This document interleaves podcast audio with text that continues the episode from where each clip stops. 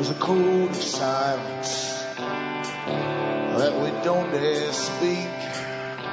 There's a wall between us and a river so deep. We keep pretending that there's nothing wrong. There's a code of silence and it can't go on.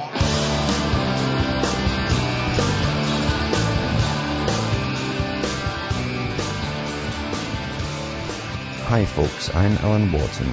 This is Cutting Through the Matrix on July the 28th, 2011. For newcomers, you should look into cuttingthroughthematrix.com and help yourself to the audios which are there for free download. There's hundreds and hundreds to choose from. And uh, it's a lot of it's mundane, mind you. There's a lot of plodding through. And I'm sure it's a lot of stuff a lot of listeners already know. But uh, it gives you good references to what's happening in the world as we chronicle our journey through this big new world order with the planned changes from all uh, the big rich people at the top uh, and uh, all the organizations which they run, basically. How agendas are set in stone, and it doesn't matter if science agrees or disagrees with them, they go ahead regardless. We've got to understand we're, we're living through big, big agendas for this New World Order, and uh, we get trivial answers or, or ridiculous answers as to why it's all really happening. But nonetheless, we're going through it. So help yourself to the audios, and remember too, you're the audience that bring me to you, so you can help me by buying the books and discs at uh, cuttingthroughthematrix.com. And from the US to Canada, you can still use a personal check, remember, or an international postal money order, or you can send cash, or you can use PayPal to order. Just use the donation button there and follow it with an email with name, address, and order, and I'll get it out to you. Across the world, you've got Western Union, MoneyGram, and again, PayPal. Remember, straight donations are really, really welcome. This is not a business as such. If it was, I'd be selling all kinds of things and bringing on guests to have you buy things that would save your life forever and ever. But I don't. So it's up to you to keep this alternative uh, kind of system going and uh, if you really like what you're hearing. And we are going through a system, as I say, planned a long time ago uh, chiseled in stone. There's nothing that's going to change it uh, as far as politics goes. It's just not going to happen. Uh, all the bureaucracies across the planet who are there regardless of political parties are all behind this. They've all been trained for years, generation after generation, towards this particular uh, conglomerate or conglomerate, conglomerization, I guess you call it, of the entire planet as we go into a world order. And it's going to cause a lot of strife, already is. We're watching wars going across the world. We've been living through them for years now. And people, people just munch away at their chips and forget about it. But these are ongoing wars to standardize the world into one system. And it's important, of course, that NATO and all the other organizations involved in this standardize one generation of children into the new system and then it takes off on its own after that. And that's really what's happening. And lots of folk will suffer and are suffering as they go forward with this big, massive agenda. It's quite something. Uh, uniformity has always been the goal, for instance, of totalitarianism. Everyone has to be uniform and the system has to be uniform. And the whole of society at one time had to be, now it's the whole of the world has to be uniform. Monotonous uniformity. That's what you're going into. With all the, the political correct themes and terms and memes put out there, that we're supposed to copy and emulate and, and parrot back in our conversations. And unfortunately, as I'm sure you're well aware, you're hearing it and, and maybe even doing it yourself, unfortunately. This is what you call the institutionalization of the terms in society. And RAND and other big organizations that have worked in bringing this big global system in have talked about it. The big special psychological organizations involved and the neuroscientists talk about it too. You must institutionalize the terms into society. So even if the newscaster is talking about something to do with rocket travel, he's got to somehow bring in the word sustainability, uh, greening, uh, and carbon and all the rest of it into his little talk. And that's how you get it institutionalized throughout society. Uh, there's not a political speech takes place on any topic without bringing all of this in. Back with more after this break.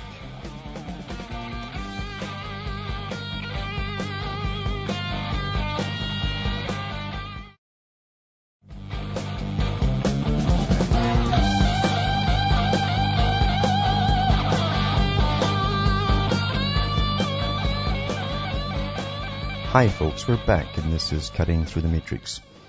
We're talking about the mayhem as we go through this new change, big planned change across the world. We've been indoctrinated for years towards it, in fact, through movies, uh, through news, casts and television, and through lots of other means of uh, media. We, constantly get updated and prepared for what's to come, in a sense, prepared always so that it isn't so striking. We don't kind of rebel about it when it happens. But uh, it reminds me of the book uh, Sh- uh, The Shape of Things to Come by H.G. Wells and the movie they made about it too, an old black and white movie uh, of things to come where a small elite eventually rise and take over the whole planet and they call themselves the Freemasonry of the air at one point. And they bombed the whole planet with uh, the peace bomb, peace gas it was called, to make everybody behave and to give up their arms and their nations. And then it jumps into the future where, interestingly enough, the offspring of this same elite who ruled are still ruling, and uh, they're the high scientific class, the better gene types, and um, they keep changing things so so quickly in society that the society down below, the big towers, start to rebel because they get so sick of the changes. One change after another, rapid changes, and they couldn't keep up. They couldn't get a stable society for one generation where things were much the same. It was just change, change, change. Well, that's pretty well how we're being trained right now. We're getting geared towards massive changes one after another. And the other thing is, once you start adopting into the, the, the, changes, it's much quicker and easier for, for the leaders to do to you. And it's much easier for you to go through them too because you're going to lose your sense in, in the big rush as you're, you're, you're, you're whisked through these changes. You lose your identity, you, you lose your, your, your personality in a sense, you're depersonalized, and that hits a lot of people with depressions and things. So you hold on to who you are as we go through, through all these changes, regardless of how crazy society seems to be, and regardless of how crazy even the talk of those around you seems to be as they parrot the terms, the slogans, in fact, has been downloaded into them from the media and the news and through all the other means of entertainment, etc. Now, this ties in one, one article tonight because I'm thinking about police, in fact. Police, again, like all other arms of government today, uh, of holding the peace, create, or, or, basically maintaining the peace for their, their, their overlords. And that's really what police are for, to protect a system. And they're given all the goodies and toys that the military have got too. They've been using in the Middle East for quite some years now, facial profiling and iris scanning of, of citizenry. And now it comes home. It always comes home eventually, because, partly because we're kind of used to watching it being done to people in other countries in the Middle East. We're getting used to the idea of it, so it's no big deal when it hits us. But you give them a new toy and they go crazy at first, of course. It's like breathalyzers. I can remember when, when breathalyzers first came out. And it was like, like Christmas for the police and they, they were just stopping everybody and asking you to blow these things. It doesn't matter who you were. And, uh, it's a new toy for them and it was, it was, eventually it faded off a bit because they got fed up with it themselves. But here's an article now. It says device raises a fear of facial profiling. Dozens of law enforcement agencies from Massachusetts to Arizona are preparing to outfit their forces with controversial handheld facial recognition devices as soon as September raising significant questions about privacy and civil liberties. Well, who's asking the questions? Yeah. It says with a device which attaches to an iPhone, an officer can snap a picture or a face from up to five feet away.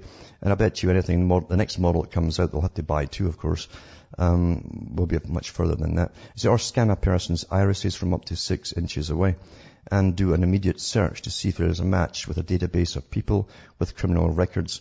The gadget also collects fingerprints. I mean, it's just, you know, it, won't matter. Eventually we'll all have to be in the big database, big global database with everything on it. Iris scans, fingerprints, uh, DNA, the whole lot on a, a, centralized computer for the planet. And I, I know that's coming for sure. And they, they, do that in Europe too, by the way. Any gadget they get there is into a, a single European database for the whole of Europe. Now, we like to think that uh, genetics is, well, we did for a while think that genetics had died away after World War II with eugenics, the whole idea of eugenics and, um, and discrimination to people who are different in any way whatsoever or don't simply don't measure up to the right six feet two or whatever it happens to be at the time. But uh, they're bringing a lot of it back now too. Uh, and there's no really shame about it either by the ones who are bringing all these things in. Color-coded children. School puts bright children in different uniforms than the rest of them in the school, right? This is a secondary school is streaming pupils based on ability in an attempt to attract those from well-off families. From the age of 11, all pupils are segregated, taught in separate color-coordinated buildings, play in fenced-off areas, and eat lunch at separate times. Well, there's, there's a built-in class distinction right there. Pupils are ranked as they leave primary school and placed into one of three mini schools at Crown Woods College, Greenwich, it says. And it says the gifted and talented go to De and wear purple ties and purple badges. The rest go to Ashwood, which wears blue, or Sherwood, which wears red. I guess that's the junk genes at the bottom. It says these two schools are more mixed uh, ability, but are still streamed into three tiers. Critics yesterday warned that movies is demoralizing for pupils and would merely increase competition and animosity between them rather than raise the standards. But then again, they get the, the, the head teacher on about it who says it's a great thing to bring in more money to the school from the well-off parents. Uh, and mind you, his salary, Mr. Murphy, who runs the school, is the highest paid head teacher in England. It says he earns £171,483 per annum. Isn't that nice? So it's astonishing from the days of Charles Darwin to the present. Uh, it, it, tried to legitimize um, um, class distinction by genetics and uh, your ability to compete at school. And lots of children actually don't really grow or flower until they leave school, when the pressure's off them. Then their mind can go to work on what they want. But uh, that's not taken into account here. But so as I say, you've got, you've got built-in discrimination right off the bat. I can remember at school too, uh, at the age of five, uh, you put in a, a, a, in a bunch of other children, and then when you were six, uh, then you were all segregated into class A and class B and C and D. So eugenics has been going on all along really, um, mandated by, again, Charles Galton, who came up with that whole system, and is doing pretty well. So here they're back at it again. And with the, the people who've jumped on to the bandwagon, uh, as, as expected after this Norwegian massacre, uh, is, is astonishing. I mean, you had David Cameron, the Prime Minister of Britain, who was involved up to his neck um, with uh, Murdoch, who owns such a, he's a big magnet for all big massive media. He's got all stacks of TV stations across Europe and the States and everywhere else, and newspapers too. In other words, we get our media and our news from through Murdoch um, Inc. basically, under many many different names they have, of course. But uh, Cameron and others and Blair and, and Brown uh, and the previous prime ministers all had this very cozy relationship with Murdoch, who really is just basically an intelligence service, a foreign intelligence service, to make sure you get the right spin on all media. But they've all taken, uh, gone on so many rides on private jets and wined and dined and had private meetings every every week with this character, who up until the Norwegian massacre was up to their eyes again in this this collusion. And suddenly they're off the hook again because this has taken over all of the news. And there's David Cameron uh, standing up in the podium now saying British security must be reviewed after Norwegian massacre, acting the strong man that you always expect to come along to save you all when something terrible happens. So making the most of it, knowing he's off the hook, and that the media probably won't go back and look at all the stuff that he's been up to, who's been backing him, who's been maybe even financing him, because, as I say, Murdoch literally wasn't just uh, wiretapping little hapless victims of 7-7 or 9-11 and their relatives to hear all their phone conversations. This guy had been going at it for years and years, and he had the taps and the dope on all the top politicians. And if you want to blackmail anybody, that's why you do it. And that's what you do. Anyway, Cameron's up there touting up, making the most of what happened through that horrible thing in Norway. And another article I want to mention tonight too is that Arizona now has made a precedent, I guess, I suppose, to do with firearms. It says residents of the Arizona town that has become a YouTube sensation after police forcibly removed a woman speaking at a recent public meeting are now experiencing firearms confiscation by the government. The stunning action is taking place at Quartzsite, Arizona, where town councilman Joe Winslow has prompted the seizure of guns from local gem dealer and online entrepreneur Michael Roth because Roth allegedly glared at, glared, you know what a glare is when you glare at someone, he glared at a councilman, blocked his entrance to town hall and called him a turd. So calling someone a name now uh, can get uh, all the firearms confiscated. Karen Slaughter, elected justice of the peace. I can't, I can't believe the names in this article. Uh, elected justice of the peace for the region. that would kind of make you behave, wouldn't it? Someone called Slaughter as a justice of the peace. Issued a harassment injunction against Roth on behalf of Winslow, the lawmaker who called for the silencing of pet groomer and publisher Jennifer Jones in the infamous video. And I'll put that up tonight with the video. And you can look through that for yourselves to see how that drama is going the standoff at the Arizona Canal. Anyway, what I want to talk about tonight too is going back to what I said at the very beginning of this program, or this broadcast really should be called, not a program, it's not programming anybody, I hope. It's to do with how they institutionalize terms into society. And you have to understand, it comes the, from the top think tanks who work on uh, neurolinguistics. I call them psycholinguistics. Uh, I prefer that term. But they actually call themselves neurolinguists. And they use terms and slogans. Just like Lenin said, we shall win by slogans. Those who are in control for world uh, democracy, to call it, use it too. Back with more after this break.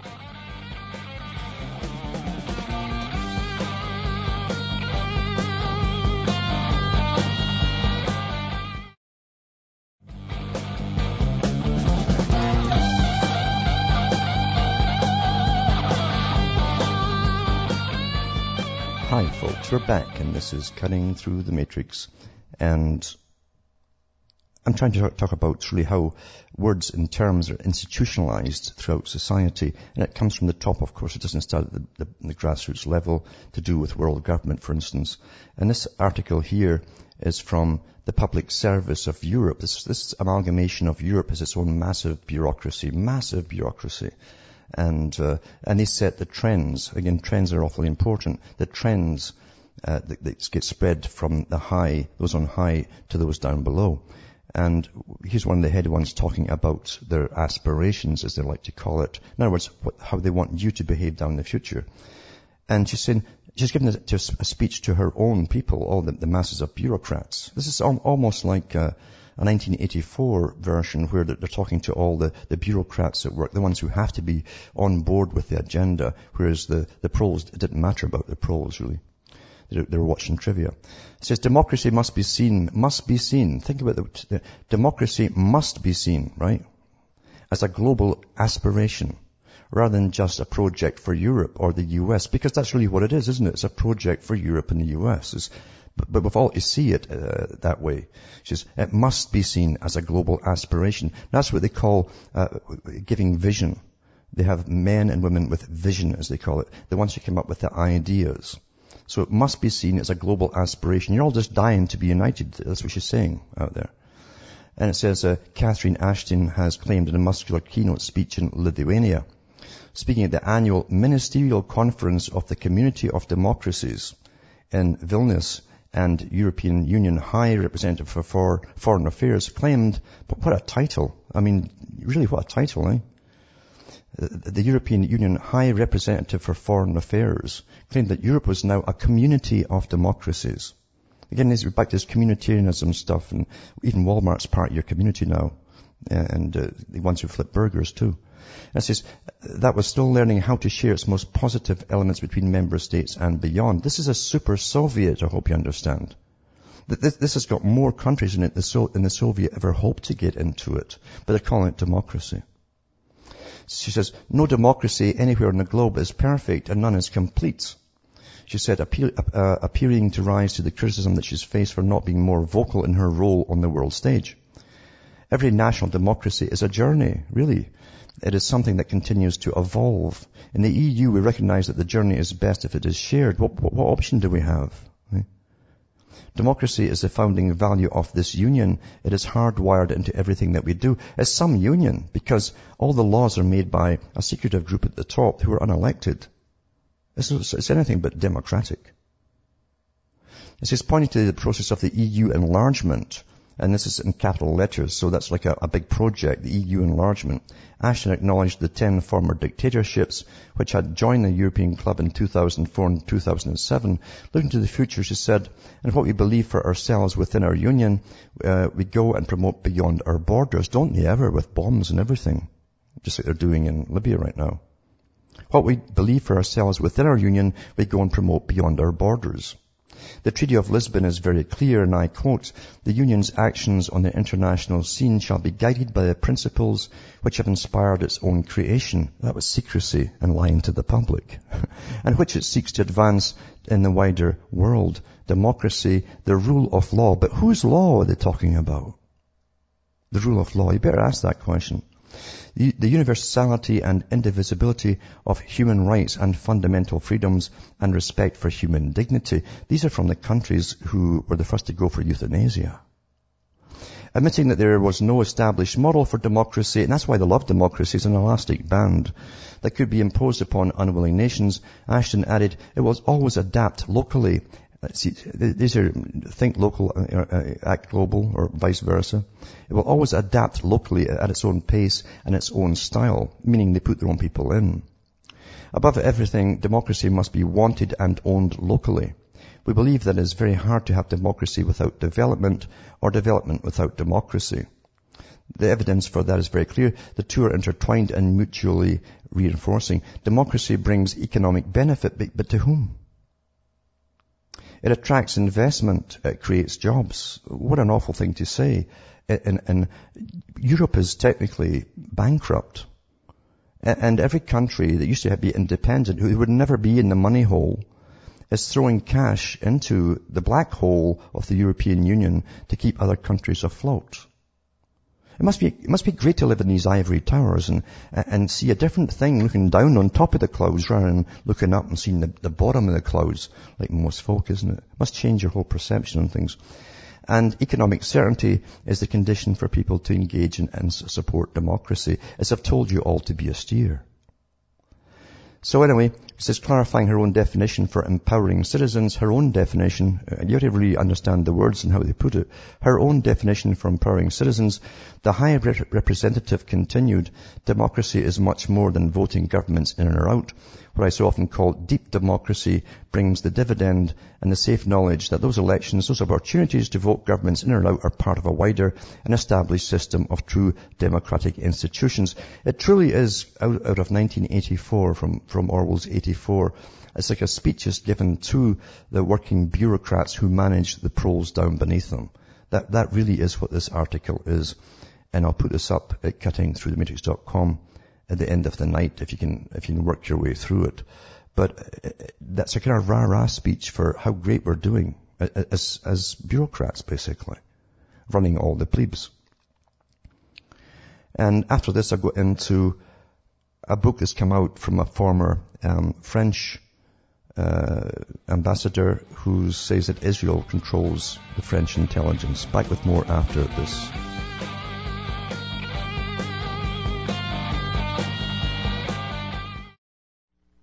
You're listening to the Republic Broadcasting Network because you can handle the truth.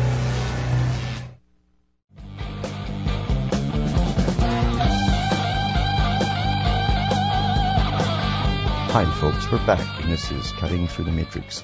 And an article here says former French uh, foreign minister says that Israel controls the French intelligence and that the lobby pressures the US president as well. But its former French Foreign Minister Roland Dumas referred in a book he published called Assaults and Injuries that the Israelis are doing whatever they want in France and are controlling the French intelligence with whatever serves them. And he goes on and on about uh, different parts of the book and so on and so on. People he's met in the different governments from Israel and other parts of the world as well. And uh, it's quite an interesting article because lobbying does go on across the whole planet. Every country does it. And the world is so thick now with intelligence agencies and even um, compartments within different agencies where the top ones are really so far beyond the lower ones, the lower ones don't even know what's going on. Uh, that the world truly is intriguing. Intriguing is the term because you never know who you're dealing with. But uh, there's no doubt about it that everybody's got their, their finger in the pie for the big world uh, and for what comes out of the big world's plunder, basically, and for their own uh, national interests. And with the EU, of course, it's even more complicated now that you've got uh, this amalgamation of countries and you've got countries with their own intelligence services, um, and then compartments above them working with the European Union into a super intelligence service uh, that, that, that, you never know who you're talking to. You'll never ever know. And that's just the way it is. So, anyway, an interesting book. I might try and get a hold of it myself and see what else it says. I'll probably put that link up tonight for those who might want to, to have a look at it. And also here, getting back to Murdoch again, who basically runs an intelligence service. It's called reality creation for the West. But uh, the guy who's been taking prime ministers for generations across um, different oceans on his private jet and wining and dining them and funding them into power too, uh, and giving all of you, as I say, all of you your reality as well. Um, it says here, Fox uh, briefed Murdoch executives on defense.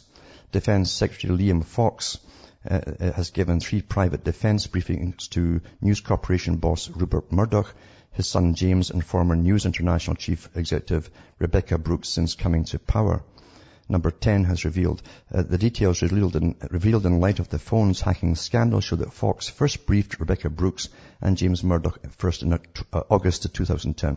He then hosted Rebekah Brooks, Rupert Murdoch and Sunday Times editor John Witherow in March this year and again briefed James Murdoch and Rebekah Brooks in June.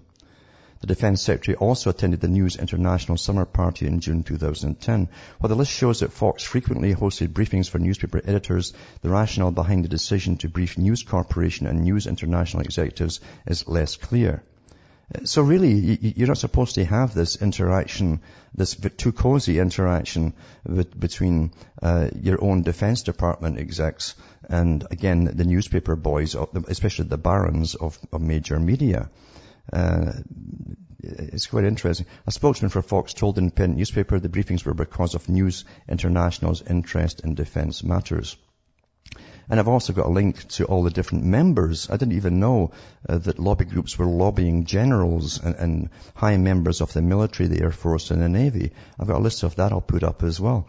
I, I knew they all lobbied politicians, but uh, we truly live in the dark ages at the very bottom of the heap here. We don't know what goes on. And, and these guys have all got really hands in making the policies that affect all of us. And they call this democracy. Well, it's, it's such a joke. Such a joke. This article here too is Green Agenda has parallels with excesses of communism. This is from the Herald Sun.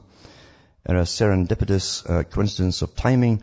In the space of two hours this week, Australians were afforded a sharp momentary insight into the two opposing ideological mindsets that are competing for the soul of our nation. In a Sydney hotel on Monday night, Czech President uh, Václav Klaus, an economist who fought against communism, was warning of the new threats to our freedom he recognizes in the, the, the doctrine of global warming. Almost simultaneously in a Hobart casino, Greens Senator Christine Milne was unilaterally announcing on ABC TV's Q&A show that the government would be conducting an inquiry into the section of the Australian media that she finds extremely biased against action on climate change. Milne's eh, every liberal pronouncement was greeted with applause by an audience that seemed full of tree huggers, bearded public servants, and other recipients of government largesse about the only growth industry left in Tasmania. Klaus, on the other hand, was speaking to an audience of economic liberals and climate change realists invited by the Institute of Public Affairs, the Melbourne-based free market think tank. Now remember, Australia is really the spearheading, being chosen to spearhead the carbon taxes and it's, it's rolling ahead. We've ought to copy them. 20 years ago, uh, we were still threatened by the remnants of communism. Uh, this is really over, Klaus said. I feel threatened now not by global warming, I don't see any, but by the global warming doctrine. And that's the key to it all. Everything runs on doctrine from the top. It's a doctrine. Just like the, the communist doctrine. It says, which I consider a new dangerous attempt to control and mastermind my life and our lives in the name of controlling the climate or temperature. And he's right on with it. Klaus, 70, who has twice been elected as Czech president and is its former prime minister, is one of the most important figures in post-communist Europe. His experiences under the totalitarian rule have made him exquisitely alert to the erosion of democratic freedoms. He said environmentalists have been arguing for decades that we should reduce our consumption of fossil fuels using various farcical ploys from the exhaustion of natural resources to the threat of imminent mass poverty and starvation for billions. Those same environmentalists shamelessly talk now about dangerous global warming. They don't care about resources or poverty or pollution. They hate us, the humans. That's what he says. Interesting statement, eh? They hate us, the humans. They consider us dangerous and sinful creatures who must be controlled by them. And that's how all totalitarians see the rest of humanity. They truly believe. And they do hate them. The, the ones who seek power hate those below them who have no power. That's standard. He says, I used to live in a similar world called communism, and I know it led to the worst environmental damage the world has ever experienced. Global warming alarmists want to change us. They want to change our behavior, and that's true, it's behavior modification, our way of life, our values and preferences. They want to restrict our freedom because they themselves believe they know what is good for us. They're not interested in climate. They misuse the climate in their goal to restrict their freedom. Therefore, what is in danger is freedom, not the climate. Well, that, that's really encapsulates it all because it's all about freedom and not having it. You can't have, freedom and save the climate you see in the planet at the same time. That's what they're trying to tell you. That's why you have so, you gotta have so many laws now and experts to tell you what to do, what to eat, how much to eat, and what not to do in your garden. In fact, don't have a garden. Leave it to the big multinational corporations. He says, he described the parallels he sees between the loss of freedom under communism and the new global warming doctrine. Under communism, politics dictated economics and dictated life. Our main ambition during the dark communist days was to change that and create an autonomous society, an autonomous economic system with only a marginal role played by politics. I'm sorry to discover now politics dictates the economics again. So politics is true, is, is dictating again all the economic systems. And the global warming debate is the same story in which politicians dictate the issue. He said, because of the experiences of communism, maybe I'm oversensitive. I'm afraid that some of the people who spend their lives in a free society don't appreciate sufficiently all the issues connected with freedom. So my oversensitivity is like an alarm clock warning, a warning about the potential development which I am really afraid of. So I'll put this link up too because they're really rolling ahead and I've noticed they're just passing a law there too to do not just with carbon taxes, but congestion taxes to try to stop folk driving. Remember too in Agenda 21 when it's got listed there, there'll be uh, only essential vehicles only will be allowed in the future. That's police, fire, uh, politicians' limos, just like the Soviet system, and that kind of thing, but no private uh, transportation. So they're really going ahead with it in Australia, and we should watch it like a hawk because it's to be spread across the whole of the world, the same system. And of course, they're already uh, being hit with their carbon taxes. Getting back to this strange link between organizations and the Ministry of Defense. Uh, as I said, the article I'll put up to the other link to the ministerial gifts, hospitality, travel, and meetings with external organizations in the Ministry of Defense. That's what it's called. And it's got a whole bunch of PDFs on it and, um, and all the different organizations involved and the cabinet uh, ministers, meaning the politicians as well, meeting with organizations, and all the big fine wining and dining they've all had as they all do their in dealing uh, up at the top there where they decide what democracy is. Tonight too, I want to put up a link to do with NATO because now uh, it, it, seems like only yesterday, but it's not, of course. Over the years, you, you read so many articles on the air uh, that you lose track of time.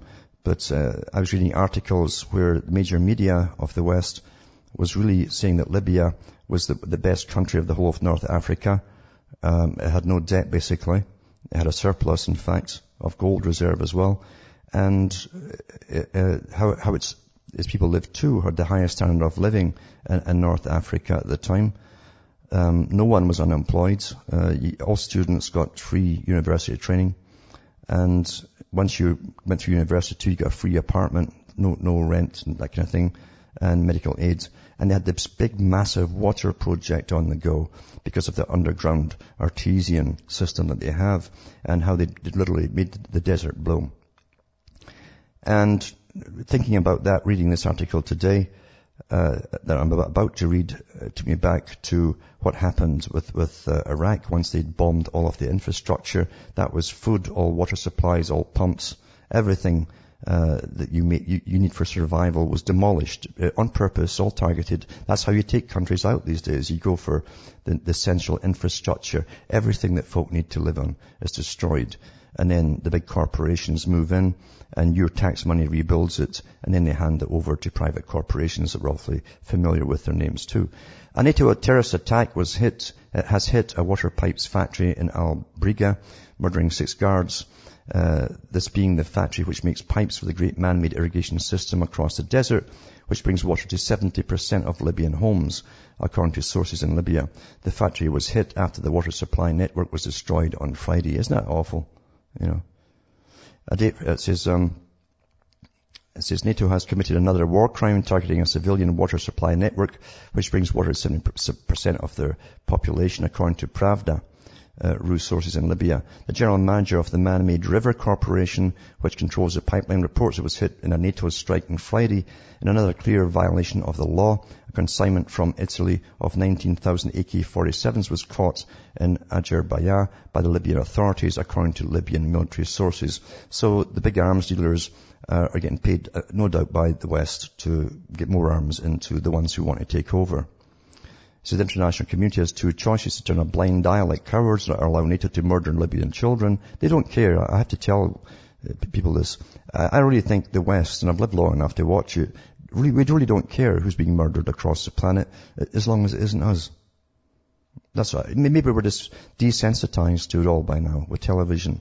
I know that was part of the problem even in Vietnam, where it was so common uh, to see on, on a television in America uh, on the news night after night, so people getting bombed. Eventually people had their, their dinner watching TV and watching this because they were desensitized to it. But I really don't think, I think in this system we're not in today is, is, is so humanistic or atheistic uh, that uh, we don't really care. We are desensitized, we're dehumanized actually. And that's what's happened to most of us. But I'll put this link up, up tonight anyway, and also a link to a video where you actually see what remains of, of this fantastic water project. And believe you me, everybody, I mean everybody wants to get their hands on this water supply that goes all the way to Egypt.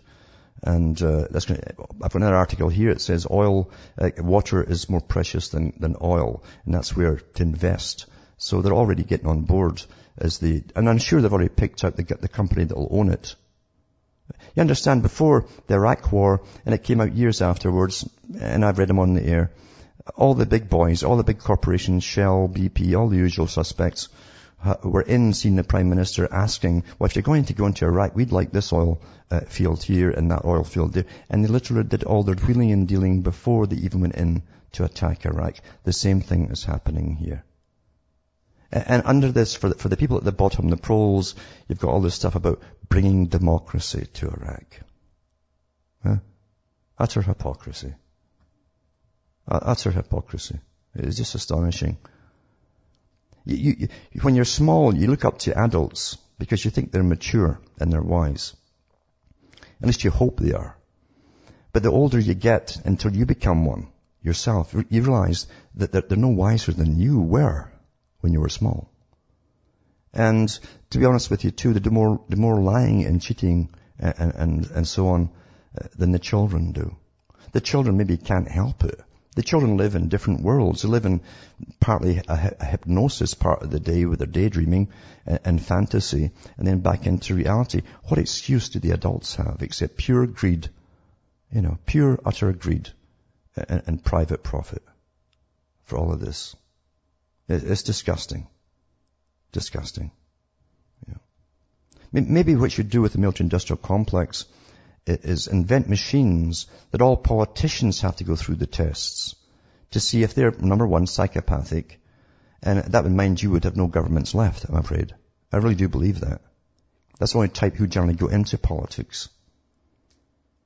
And maybe you'd have to, you should have a rotation, a rotating system where everybody would have to do, do so much time in politics, just like you do in jury duty. And no permanent body there at all who could form a clique and then start to rule over you. That's the only, t- only way you're going to get any truth coming out fr- from, from government to the people. If you want government at all, that is. The government's job has always been to say, well, you need us to protect, to protect you from those guys over there. Well, in a global society, you see, they have to find terror within. That's what Stalin knew too. And so you're looking towards a, a lifelong, maybe a few generations of terror within, just like the movie Brazil. It was a comedy movie, but it was made by guys who were down there. They were made by guys who had been in Oxford and all. They knew what they were doing. And as we go through austerity, the National Health Service delays operations as it waits for patients to die or go private. This is the same system, and I've mentioned it before, and I put the Rand Corporation's um, article up there, their study into the American system that they're bringing in. Uh, is copied on the British system. Well, this is from the British system. The National Health Service delays operations as it waits for patients to die or go private. This is from the mainstream media. This is tele- the Telegraph. It says they're, they're, waiting longer. It says health services trusts are imposing pain and inconvenience by making patients wait longer than, than necessary, in some cases as long as four months, a study found. Executives believe that delays mean some people will remove themselves from the lists either by dying or by paying for their own treatment. So there's the blackmail coming in as they try to go back to the private system. So it says the Cooperation and Competition Panel says the tactic is one of a number used by managers, hospital managers, that excessively constrain patients' rights to choose where to be operated upon and damage uh, hospitals' ability to complete uh, planned surgery claims unfair practices are endemic in some areas of England and pose a serious risk to government's drive to open the health services to competition. It's always a play again for business, isn't it?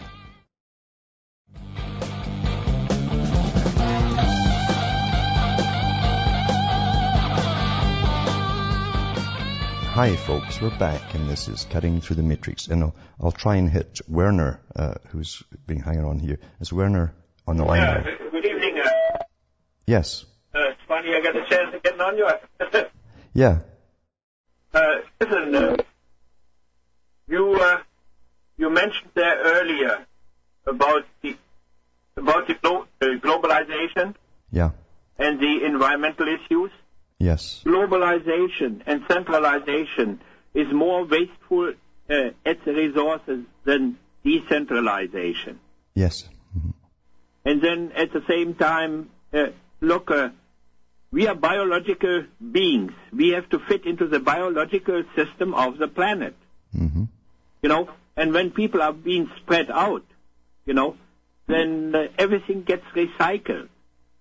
You know. Yeah.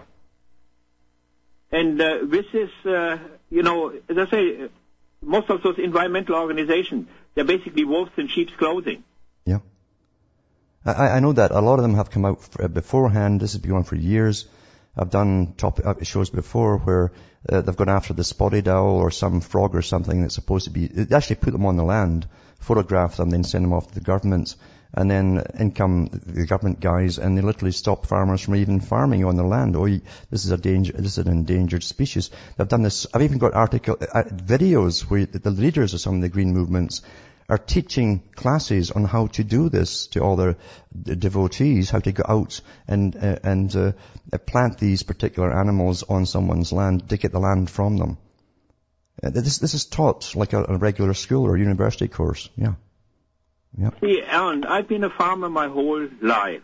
hmm And I figured, and uh, over the years, uh, some of us we have been, have been hang, hanging on under great sacrifices, you Yeah. know, hanging on to the land, looking after the land. But I figured, uh, you know, sooner or later, some smart asses they will figure out some kind of a way uh, to, well, basically the same way as what the communists did, Yeah. you know.